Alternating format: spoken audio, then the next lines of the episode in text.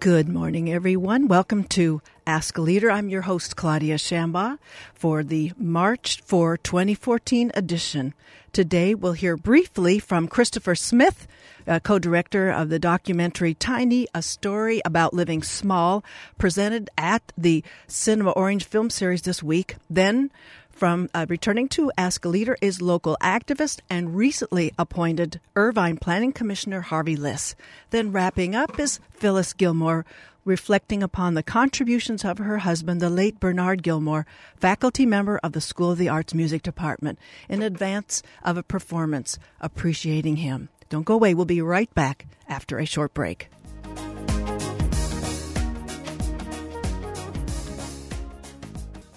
Thanks, everybody, for staying with us here on Ask a Leader. As part of the Cinema Orange film series, March 6th, that's this Thursday at 8 p.m., co director, uh, the two directors, Merete Mueller and Christopher Smith of the production Tiny, a story about small living at the Orange County Art Museum at 850 San Clemente Drive, Newport Beach. Tiny is a documentary about home and how we find it.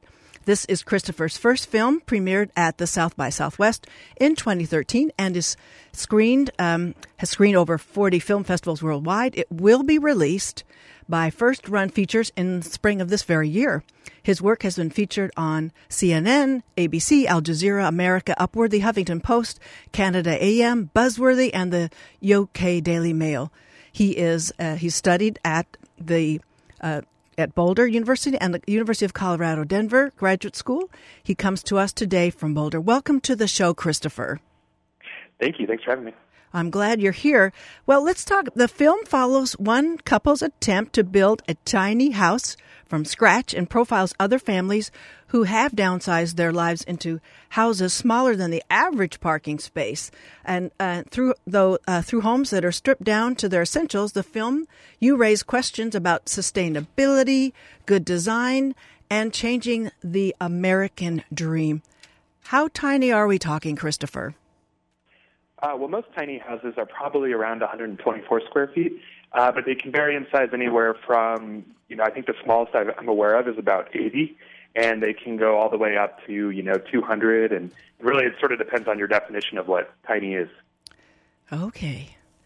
So um, that's that 80. I think I've spoken with uh, some uh, about a couple of years ago with a couple in Northern California that did about the 80 square feet, and that they they they had to keep paring down. It took many iterations of the paring down to get to that. So uh, mm-hmm. we we're yeah they're they're actually uh, featured in our film. I think that's Tammy and Logan. Oh, okay. I, well, there we go. We're all we're all on the same we're all on the same deck. Well, I noticed with one of the um, documentaries about tiny living that uh, there's always that deck outside expand the square footage too. So that's right. Yeah, when you live in a tiny house, the really what you're doing is is you're just sort of externalizing some of what you would normally have done in your house. So you tend to live outside a lot more or amongst your community. Okay. Well, um, when the the tiny home paradox, I think, uh, among many things that you mentioned, it opens you up to the world. It's freeing you from that maintenance and the the expense of a larger home. Tell us a little bit about more about the paradox. Um, sure. Well, it's it's interesting that you know people. You might assume that when you sort of cram yourself into a really tiny space, that it actually feels more confining. But we noticed that a lot of people who we spoke to found that it actually enhanced the quality of their life even more than living in their previous much larger house because they were able to instead of working all the time and putting that money into their house, they were able to spend more of their money on experiences, uh, spend more time with family and friends, and really creating a, you know, the quality of life that they wanted that they didn't really get by living in their larger house. Well, it, it makes perfect sense. I guess it's just a leap for people to think about. Well, you don't need that extra uh, that extra square footage for uh, I don't know this for we can name whatever uses that. I think there's a there's uh, you've found that there's some barriers here that um, I'll just open with one barrier that you address in your living is that there's status with every additional square footage. Um, yes, status, um, uh, like as as in as in, among your peers? What you mean? Um, peers presenting a big home, saying you know, Yeah, showing off yeah. your neighbors, your peers, the the status of and the perception that a tiny home might bring property values down around your neighbors. Exactly. Yeah, those are all um, things that you know we've sort of been told, and, and you know I think there's something about the American dream that kind of built in that is that it, it's implied that in order to sort of show how you're like you know making your way with that American dream, is, you know it's like these material things that really kind of demonstrate your success and. Um, and you know, I think our generation, um, like the younger generation that's kind of coming up now, is uh, starting to rethink that a bit, and they're reevaluating what it means to be successful. Well, maybe the the uh, young generation too is working with just smaller gadgets sm- about make your house smaller, like your pared down uh, electronics and all that kind of thing. Yeah, I think that's definitely something to it too. Um, you know, and, and also it just helps ideas like this catch on. Just you know, seeing them a lot more, and uh, you know, the internet has been a huge factor in the tiny house movement and sort of popularizing it a lot quicker than you might have expected 20 years ago. And then, and some other barriers you talk about are those uh, civil and financial that the building permits sort of lock people into certain size. Mortgage institutions want to see a certain size. Escrow, uh, construction firms. Talked a little bit about that kind of uh, force to be contended with. Sure. Well, when I was, um, you know, setting up to build my tiny house, I called the building uh, department and, and tried to do it sort of the, through the normal legal cha- channels of building structure. And I found out that, you know, in most counties, and particularly in mine, you had to build at least 600 square feet in order um, to be properly following the building codes. Um, but then, you know, when I went back to tiny houses, I realized that most tiny houses are actually built on trailers. And what this does is, um, you know, it, basically is a gray area where you're following the rules of the highway um, in terms of like the size and also, you know, so temporary structures basically. So they don't really count as a real structure, you know, which is, you know, it's an interesting way kind of around the law, but it's it's still you know quasi legal. But I think that most tiny house people would probably um, be okay with you know building within um, the building codes if they were updated to include this new uh, the way that people want to live these days. You know. Right, right. Well, I I think it's interesting. We were in the Irvine area, treated uh, last fall to the solar decathlon, first time ever it was presented outside of um, Washington D.C. We saw some terrific and leading edge inventive examples of pared down living. And I think it's kind of ironic, and boy, I hope you're listening, Five Point Communities. It's kind of ironic that the developer of the property abutting that site is turning out some designs that are rather antithetical to what was exciting everybody. Yeah, it's it's interesting how you see that there's still a lot of pushback. You know, in the marketplace, or or really the people who drive the marketplace tend to be these large developers, and you know they don't particularly care about what's good um, for the planet all the time. Sometimes they're really just looking to you know get the the most return on their investment, and the best way to do that is actually with houses that have a lot of square footage because when you you know one way of evaluating sort of uh, a house design is to talk about you know cost per square footage. And if you look at tiny houses, the cost per square footage is actually really Higher. significantly higher than Right. the cost per square footage of building a 4,000 square foot house. But they're significantly cheaper overall. Well, and, Um, and we know that the market for these new houses, it's an international market. So I guess we've, we've got to get that prospective customer drooling, and it's maybe the drool factor isn't the same with the tiny house. So that's what those are sort of the uphill factors we're talking about. Well, yeah, but you know what's interesting is the tiny house movement partially developed because you know when Jay first kind of set out to to really you know get it going, it was the the draw of the tiny house is that it looks like a house, that it is actually you know people are like, well, why why is it different than a trailer home? And the difference is that design. You know, you bring you can these days so many tiny house people are building these really innovative designs and you know they they like are modern, they're hip, they're cool. They just happen to be a little bit smaller. And uh, you know, I think that's what's really kind of tipping the scales to, to have people reevaluate their own situation and say, "Oh yeah, I could totally live in that," you know, because it Right. doesn't look like a trailer. Right, right. Well, we need to wrap it up because I know you're on your way, and we've got a couple other guests here queuing up here. Uh, everyone, we've just had a chance to talk with Christopher Smith, co-director of Tiny, a story about living small, presented at the Orange County Museum of Art at, as I was mentioning earlier, 850 San Clemente Drive in Newport Beach. It's Thursday night at 8 o'clock. More information is available by calling 949 759 1122, or there's always the website for the museum, www.ocma.net, or can't they, Christopher? They can call, uh, check in with your website, www.tiny-themovie.com. Christopher, Christopher Smith, thanks for being on the show today. Yeah, thank you for having me, Claudia. Okay, thanks a lot for joining us. We'll be right back. Stay with us. Feels like home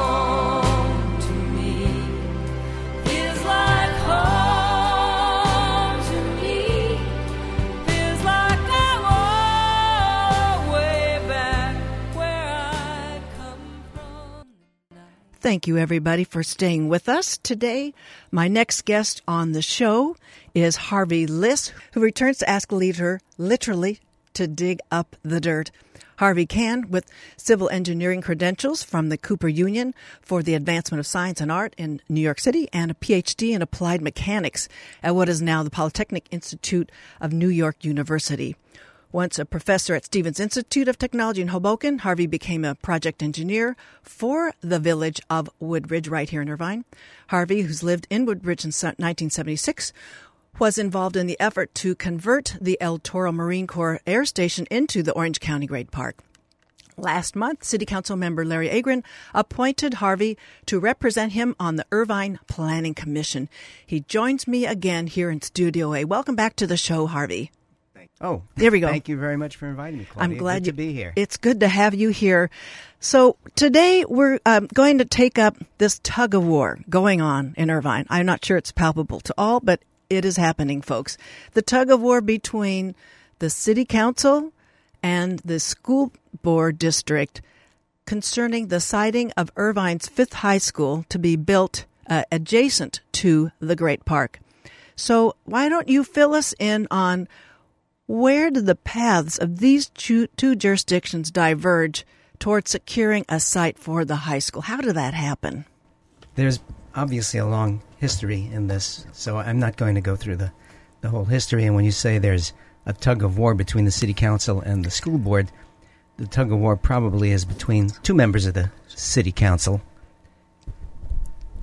That is uh, council members uh, Agran and Krom, who really have been, uh, as you say, uh, digging up the, the the dirt to really find out the truth behind the, the issue. Now, what the issue is, is that for a few years, Five Point Communities designated Site A, which is in the northeastern part of the Great Park, for the next school. And it was really intended to be a, a placeholder. They needed to contribute approximately 40 acres for a new high school. And that spot was laid out some time ago before there was really any any great uh, planning uh, done.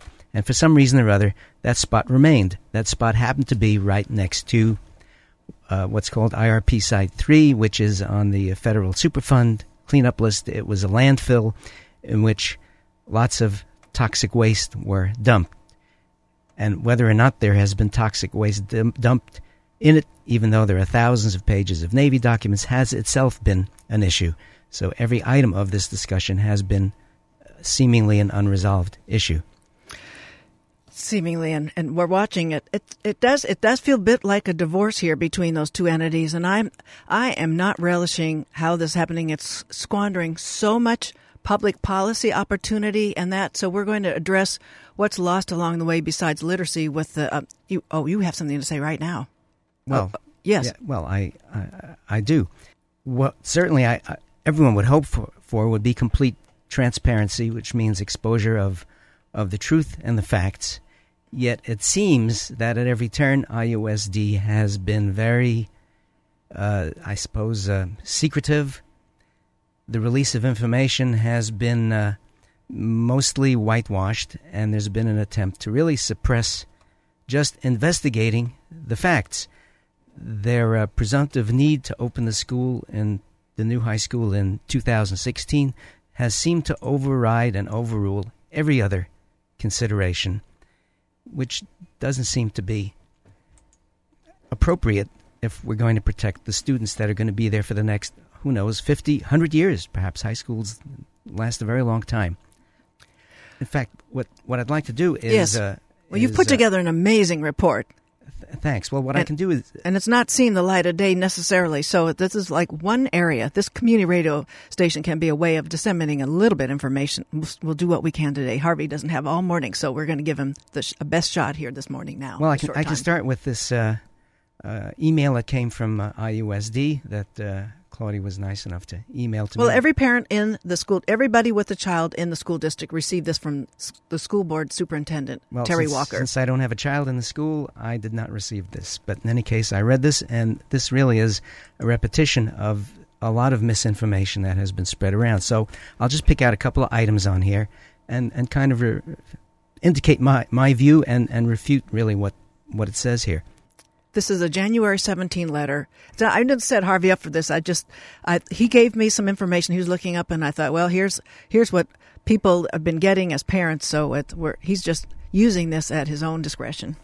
Yes. Now, for example, it says here naturally, and this this is on the IUSD letter. Naturally, we will work closely with all required state agencies, including the Department of Toxic Substances Control, to ensure our schools meet or exceed the clear and rigorous guidelines established for school construction. Now, some of you may be uh, remembering of the Belmont High School Belmont Learning Center scandal In LA Unified. in LA Unified, in which the school was built.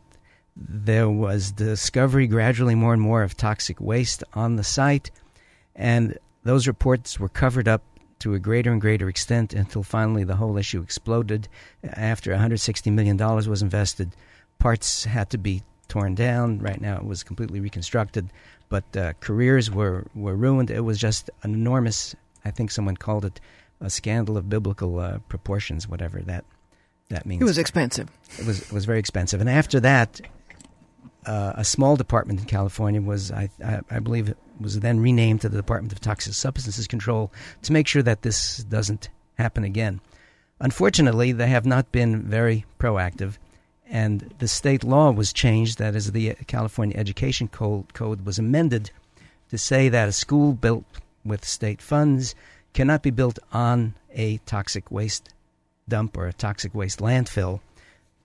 However, it doesn't say that it cannot be built next to such a landfill with toxic waste in it, which really is the gotcha in all of this. What it does say is you have to hire a consultant that says it's okay.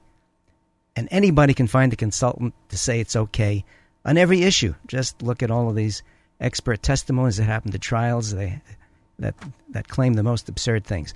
In any case, this amendment was intended to just address this one issue and for some reason not the adjacent issue. Now, a lot of the school contamination cases that are coming up now have to do with contamination coming from offsite, across the street, right next door, oil field that's down the road a little bit.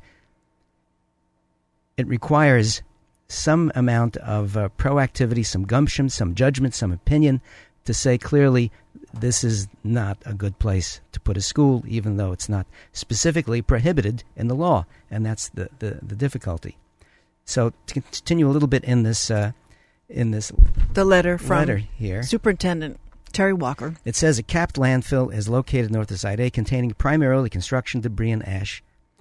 Now that statement is true. It does primarily contain that, but there's also an unknown amount of toxic substances, solvents, xylene, toluene, benzene.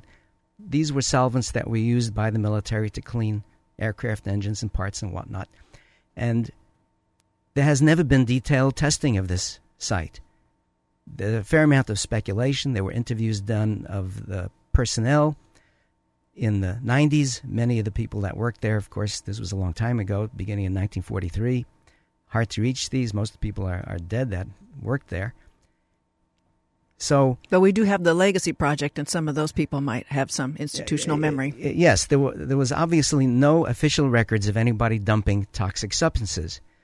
And uh, and if you interview the, uh, the the colonels, and I read one interview, he says, "Oh no, we would never do any such thing." Well, that's obviously ridiculous because they had to do something with those solvents after they were were were dirty after they were they were used.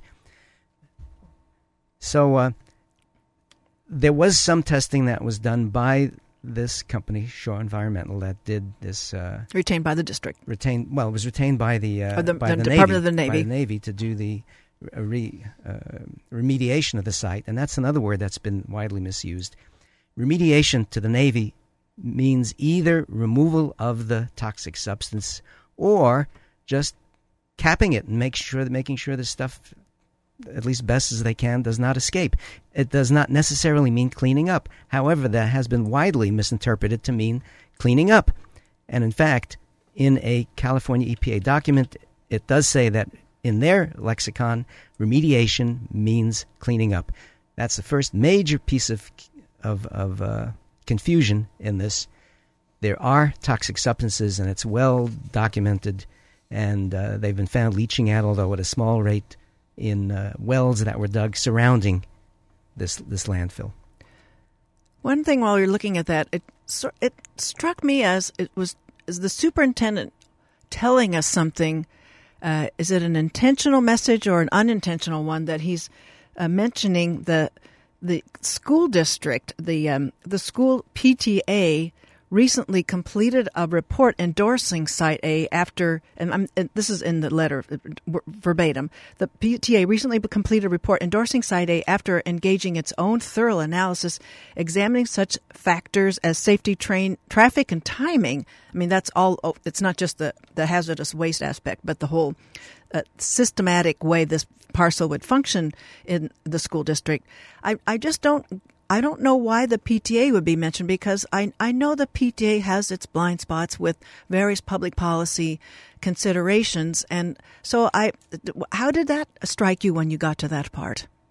I'd love to see the evidence that their study was based on. And it's too bad that they were dragged into this thing because it's not, it's not going to end. It's like a lay public it, though. Well, yeah, it's not going to end in a good pl- place. That's guaranteed because the truth will out ultimately.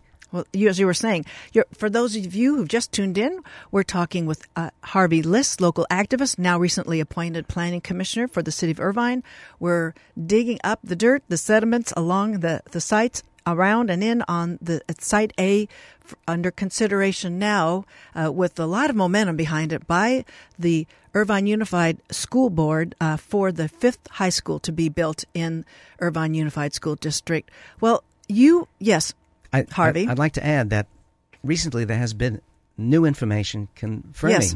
the toxic contamination that did migrate from this uh, landfill onto the site A, the proposed high school site, and that is this report. It's called a preliminary environmental assessment report, which show, which was uh, put together by at the t- time the planning center. This is a environmental company hired by the school district, and this report is required to clear the proposed school site of at least make sure that it does not contain contaminants above a certain level. This report just came out beginning of February. Last month. L- last month, I think February second, the third is when it was when it was published, and in it there is a lot of testing of site A and one of the wells that's really closest to this. I'll call it this toxic landfill, IRP Site Three one of these wells did show several contaminants identical to those found leaching out of the toxic landfill, which is about 700 feet away. It was not found in any other well. So one might think, oh, if we found this one well with it, why not check around a little bit more and see where this is coming from? See, see if it's propagating. Is it getting worse or less uh, uh, diminishing with time? There was no further testing done uh, with it at all. The conclusion of the report is that it's below the level considered safe, and I should say that for something like toluene, which is a neurotoxicant, there is no safe level.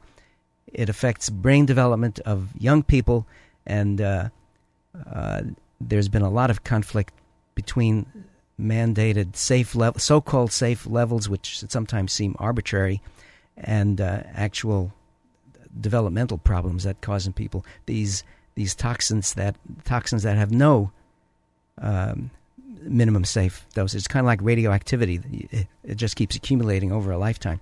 In any case, it did show this report did show these toxins, and the conclusion of the report is the school is safe because it was below a, a level. Now, ironically, in the report itself, it says that before workers can be on the site, Right. they need to dig another 15 wells, and they have to have these hazardous, hazardous uh, uh, uh, protection equipment on, on hand and gas masks and whatnot. This is for the workmen, but the work the, the, the site has been, according to them, cleared for students and faculty. So it's unsafe for the workmen to build a school, but it's safe for the faculty That- and students. that was a concern. Incredible. That was a concern, um, and it's this isn't this isn't trumped up. This is the actual requirement there that, for uh, Yes. pursuing this project. So uh, I I noticed that. I'm glad you brought that up. And uh, there's also um, so because I know you have uh, just a little bit a bit more time uh, left here.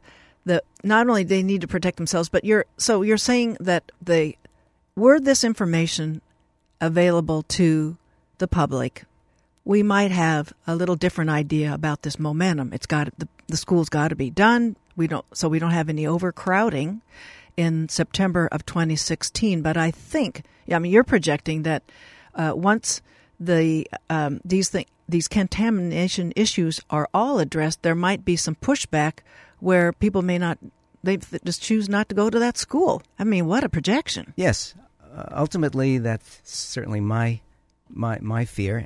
And why not let these folks know right right now at the beginning, rather than after the school is bu- built, and then try to find people that want to attend the school?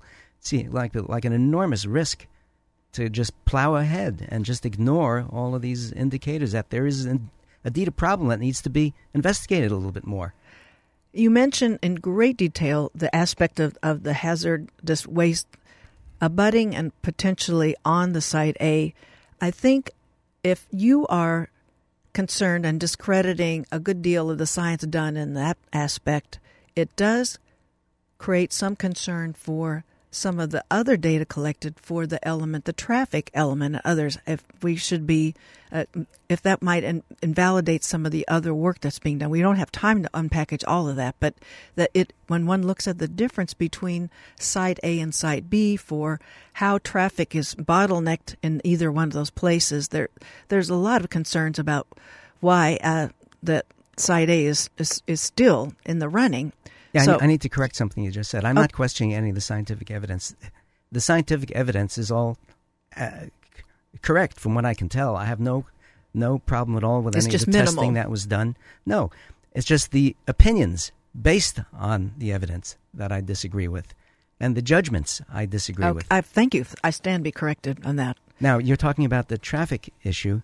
I can make one one comment about the traffic issue, and that is, right now Irvine Boulevard has speed limit signs of 65 miles an hour. It looks kind of like a freeway, and behaves like like a freeway. This proposed school site, Site A, is right adjacent to Irvine Boulevard. There's no intervening street. Yet, the traffic issue for that Site A is compared to other schools. Now, on Site B, Sand Canyon is one half a mile away from, from high school. So, what's the point of comparing traffic volumes on Sand Canyon with Irvine Boulevard when the Site B, the alternative site proposed by the Irvine City Council, is half mile away from that thoroughfare? Why not compare it to the the uh, the traffic volumes on, on the freeway? It- doesn't make any sense to me. Yet, when these when this information is presented at a public forum, people just agree. They shake their heads, yes. It's very bizarre to see this. And when I say something to the contrary, I'm treated like like I'm weird. Don't I go along with this? I don't understand. Isn't a half mile the same as 30 feet? Well, well, I, I'm glad that we had your time today to talk about your report. Is the re- the report was submitted to the city? Is it an, a document It was submitted to, to uh, IUSD. to er, the, the, the school district? So, is there a way that listeners can get a copy so they can broaden their scope of what's involved in this final high school construction project?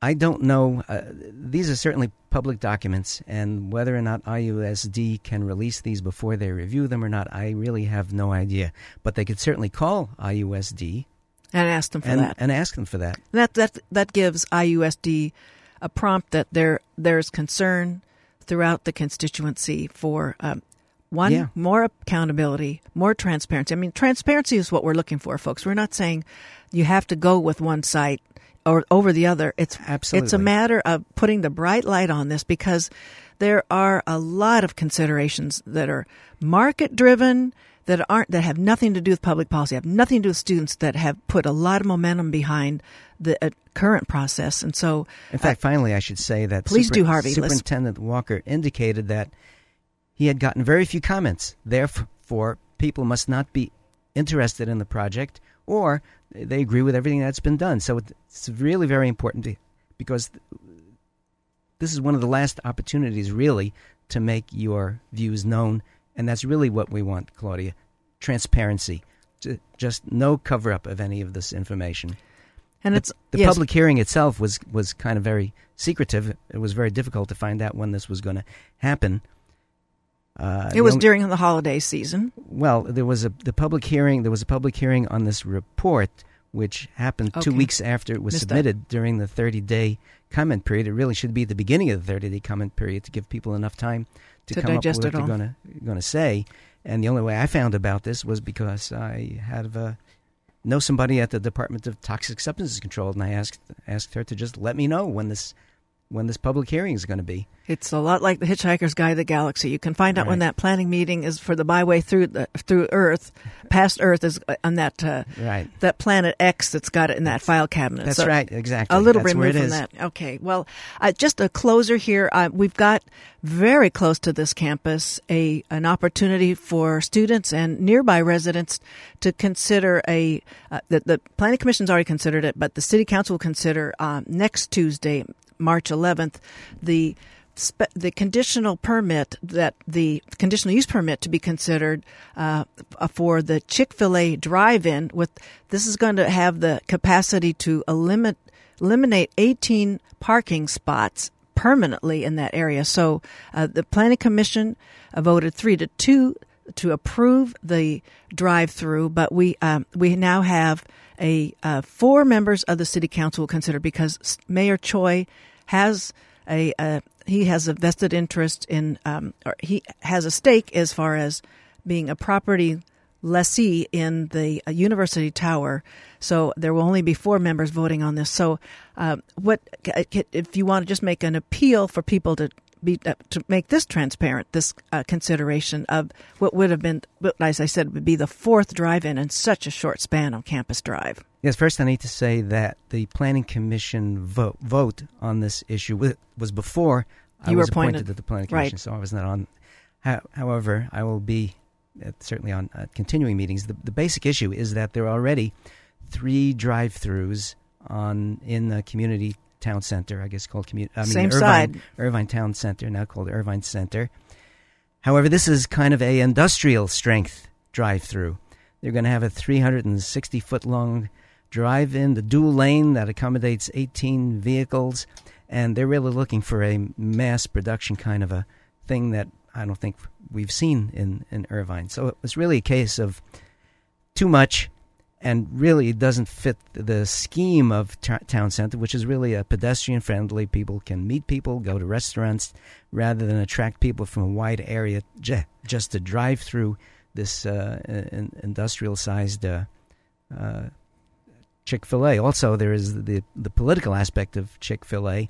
I don't know where they, they currently stand, but there's certainly a lot of controversy. Well, there's that. I know, and I know you don't have that much time. I just wanted, so just for people to imagine the whole dieseling effect of yet another drive-in, March 11th. You look for that on your city council agenda and find out when that's going to be, folks. And now you can see the the site for this if you walk over. I think it's the Watson Bridge now that goes Correct. to IBT. Correct. Campus Drive over if you there. just walk up a few steps, you can look down into the site. It's a mammoth site. It's all excavated up, and there's a sign that says "Coming soon." right. You need to show up. March 11th is when the uh, city council meeting is. Well, Harvey Liss, thank you for coming on Ask a Leader, coming back again and posting us on the school board's consideration for the new high school and the conditional use permit that's being considered after the Planning Commission did by the City Council next week. Thanks for being on. Thank Ask you for having me. Claudia. Thanks for Bye-bye. being here. Bye bye. We'll be right back. I'm going to let you listen a bit of Bernard Gilmore before we cue up his wife, his widow, Phyllis Gilmore. We'll be right back. Don't go away, folks.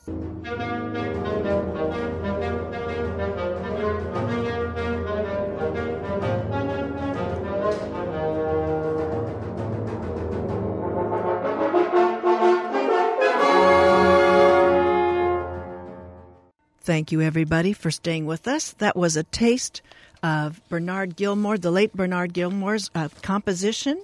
It is called the Isles Triptych, County Limerick, and he wrote it was recorded in 98 and we'll find out a little bit more about that recording among others.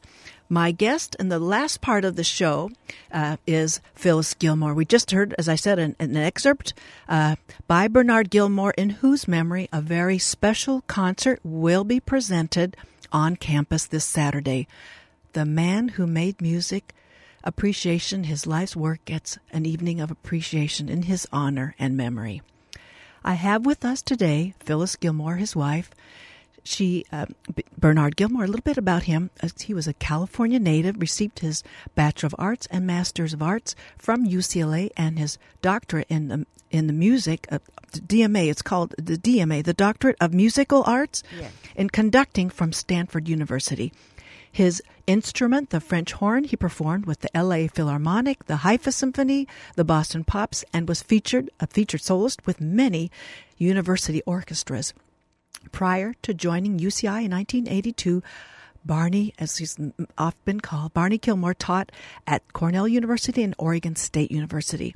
From 1982 to 2006, he served as professor of music at UCI, where he conducted the orchestra and taught a variety of courses, including composition, theory, history, 20th century music, and opera and orchestral literature. He passed away last April. We have the pleasure of having his wife, Phyllis Gilmore, appear on Ask a Leader with me here in Studio A to talk about his career with notes, their musical collaboration, and this weekend's commemorative performance of his work.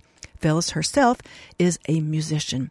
She received her Bachelor of Arts in Music from UCLA and master's degrees from study at San Jose State University and more at, or- at Oregon State University. She taught private, private piano extensively and was an accompanist chamber player and soloist performing in America and Israel. She's taught opera appreciation in Oregon and California. She maintains a private studio in Irvine where she teaches the Alexander technique. Welcome to Ask a Leader, Phyllis. Thank you, Claudia, and thank you for having me here. We are glad to have you. Thank you so much for coming and giving us your time today, Phyllis. Why, why don't you tell us along the way who shaped the way that your husband experienced, performed, and lectured on music. Who who shaped him? Um, he he had a very good, solid musical education, but I think the people outside it, and his friendships also influenced his viewpoint on music. Um, he he was a very happy person, and there's a lot of joy in his music making. And in addition to his uh, technical abilities as a musician uh, and his high level of scholarship, he also had always a humanistic approach to life and to his teaching and especially to his students. He loved his students very much. Amen. And uh, you, as you say that um, some of his compositions were inspired by his commitment to civil rights. Tell us a little bit about that, Phyllis. Um, he was very uh, shocked when affirmative action was challenged. And uh, he wrote one of his pieces uh, in response to that. In addition, one of his pieces is dedicated to the memories of Schwerner, Chaney, and Goodman, and also Viola Liuzzo, um, who uh, died in the cause of civil rights. Those were the first three were the ones that were killed in Philadelphia, Mississippi. Uh, yes. oh my goodness. Yes. And uh, he was he was always committed to civil rights. He felt uh, a kinship with those who were struggling, and also the black movement at that time was eh, very cognizant of the struggles of the Jews uh, in previous times, and uh, he felt a link through that as well. Okay. Well, do you think then this is a time to have a little listen to his uh, five folk songs for soprano and band? Sure. Shall we have a listen to that? Let's bring that. Let's cue that up right now. Have a listen.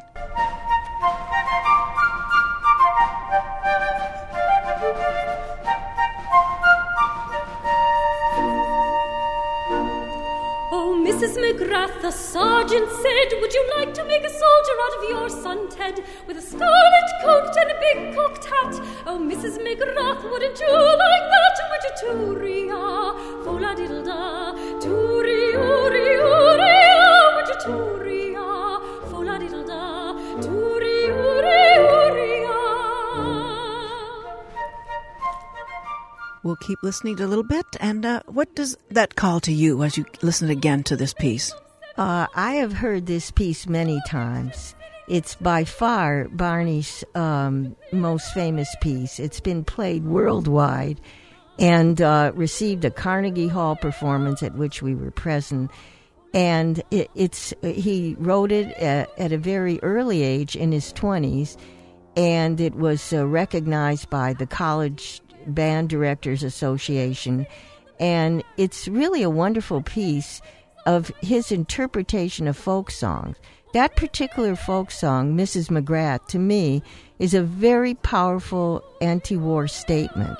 Uh, as the tension keeps growing be, be, between the glory of war and the realization what happened to Mrs. McGrath's son, Ted. And at the very end, she says, I'd rather have my son Ted back than the whole King's Navy.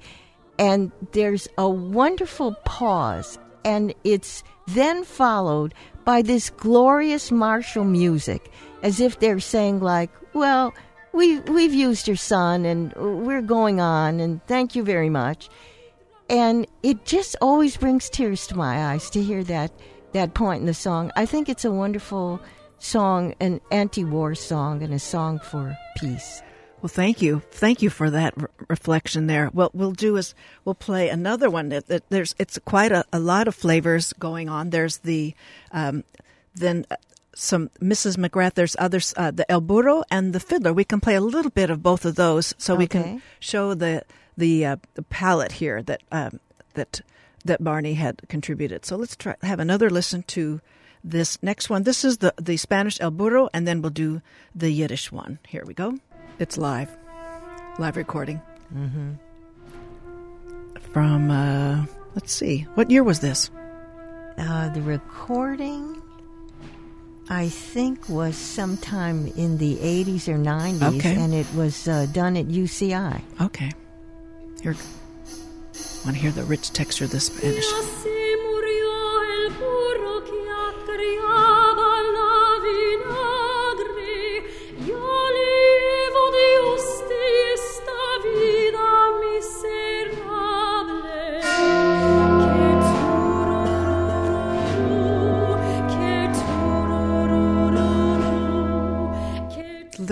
Little Manuel de a little imp- a little influence there. Well, he, he was a wonderful colorist, and uh, he used the instruments very well. And that was, you know, like a, a, a very dark color to paint the death of this burro of uh, the town. So, uh,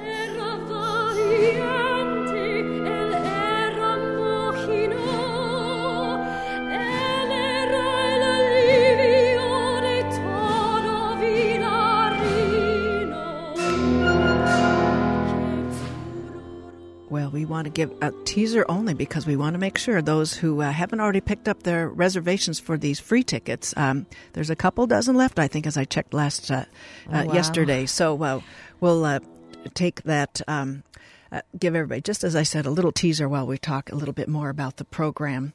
So um, we'll we'll cue up the next one, the Yiddish um, composition, also the um, the fiddler in just a little bit. Well, so what is it that you want to see people take away from this appreciation and commemoration of your husband, Phyllis? uh, Barney had a way of um, relating to music and relating to people to have a wonderful mu- musical experience as high and as uh, the best quality as he could, but also to create bonds between them. And I'd like that concert to uh, convey that in Barney's memory, and it has already.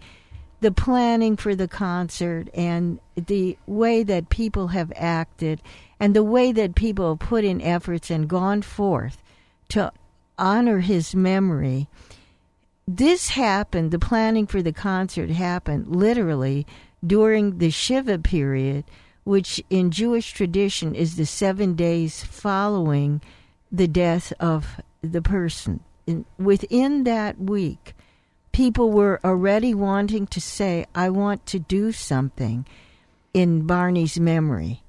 And it grew from there, and it, from um, the uh, initial uh, um, the initiation of Professor Christopher Dobrin, who wanted to have some kind of an evening. It grew, and it's been shepherded by Barney's colleague and my friend, Professor Nina Scolnik, and many, many others who have been involved in the uh, performance aspect and uh, the administration. There's so much to work out, and everybody has done it with with good cheer and with with enthusiasm. And it's been so rewarding to realize how much his memory means to people. Absolutely.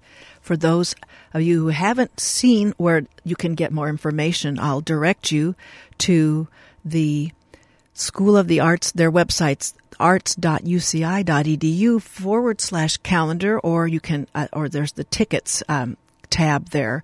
Then there's the phone for number for the box office at 949-824-2787 and the concert, the Bernard Gilmore Memorial Concert will be performed, as I said earlier, it's Saturday, that's March 9, the Saturday, 8 p.m. at the Winifred Smith Hall.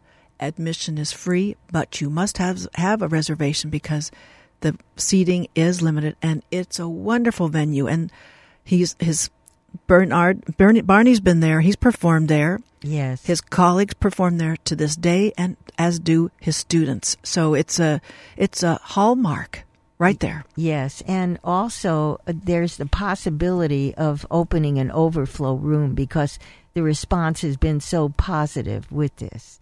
Okay, and, and the overflow room just out in the uh, the the lobby like part? A, a, feed room. Okay. No, that would be in an additional room Separate with a structure. monitor. Okay, okay, good. Oh.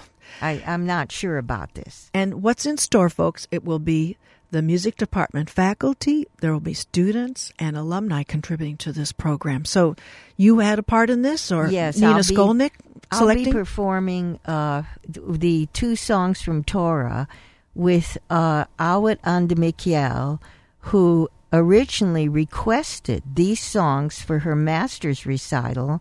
Uh, she's now a divinity student at Yale, and she was very interested in liturgical music. And uh, Alan Terricciano, I believe, wrote um, the uh, Christian aspect. Max Vladimirov wrote the uh, Russian uh, Orthodox text. And Barney chose two songs from Torah and uh, she performed it then, and we've performed. I didn't perform at her master's recital. We performed it since then. She's coming from Connecticut to perform, and uh, it's a joy to work with her. She's she's just our soul daughter. We just love her. Wow. Yes. Oh, that's that's really really marvelous. Well, um, as uh, we close, I don't know. Oh, we're going to just have a little listen to the the Yiddish the Fiddler here. Just a little little another teaser for people, and uh, then we'll we'll have a last one last question here.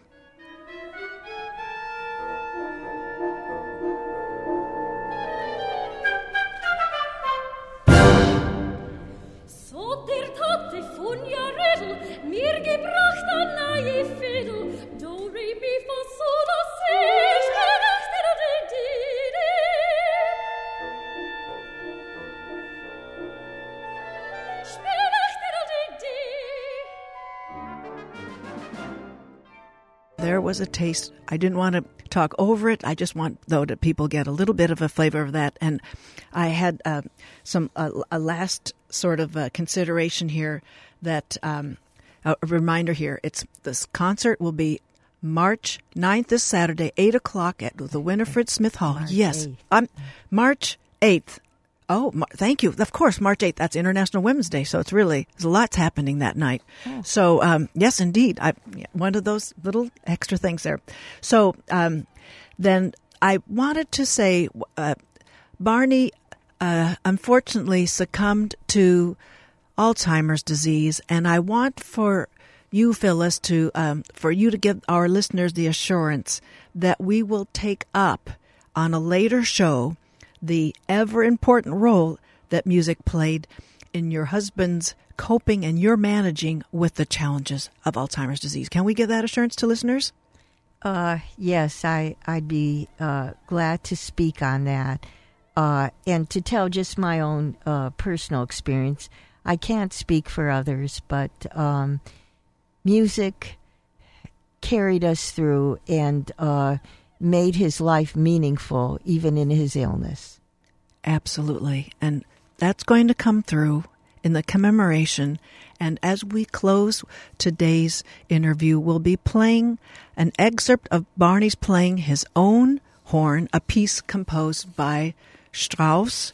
And um, that is going to be the uh, the horn concerto. I don't know what's the what exact horn concerto will that be. That's the Strauss Horn Concerto, and that won't be performed. It'll be all Barney's music, but uh, Barney uh, is the featured soloist on that particular track. Okay, and while we play out this interview with Barney's own French horn, uh, recorded in, uh, I believe it was in 1969. So this is vintage, vintage in a present contemporary show, folks. at, at Oregon State University. At Oregon State, I want to thank his wife, his widow, Phyllis Gilmore, for being on Ask a Leader today. It's been a pleasure, and thank you so much for Thank- this opportunity. Thank you. So we'll go out with the sound. And there's Barney's horn. Thank you, everyone, for listening. Happy Mardi Gras, all.